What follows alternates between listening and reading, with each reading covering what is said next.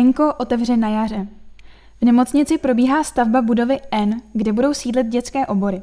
Hotovo by mělo být na jaře.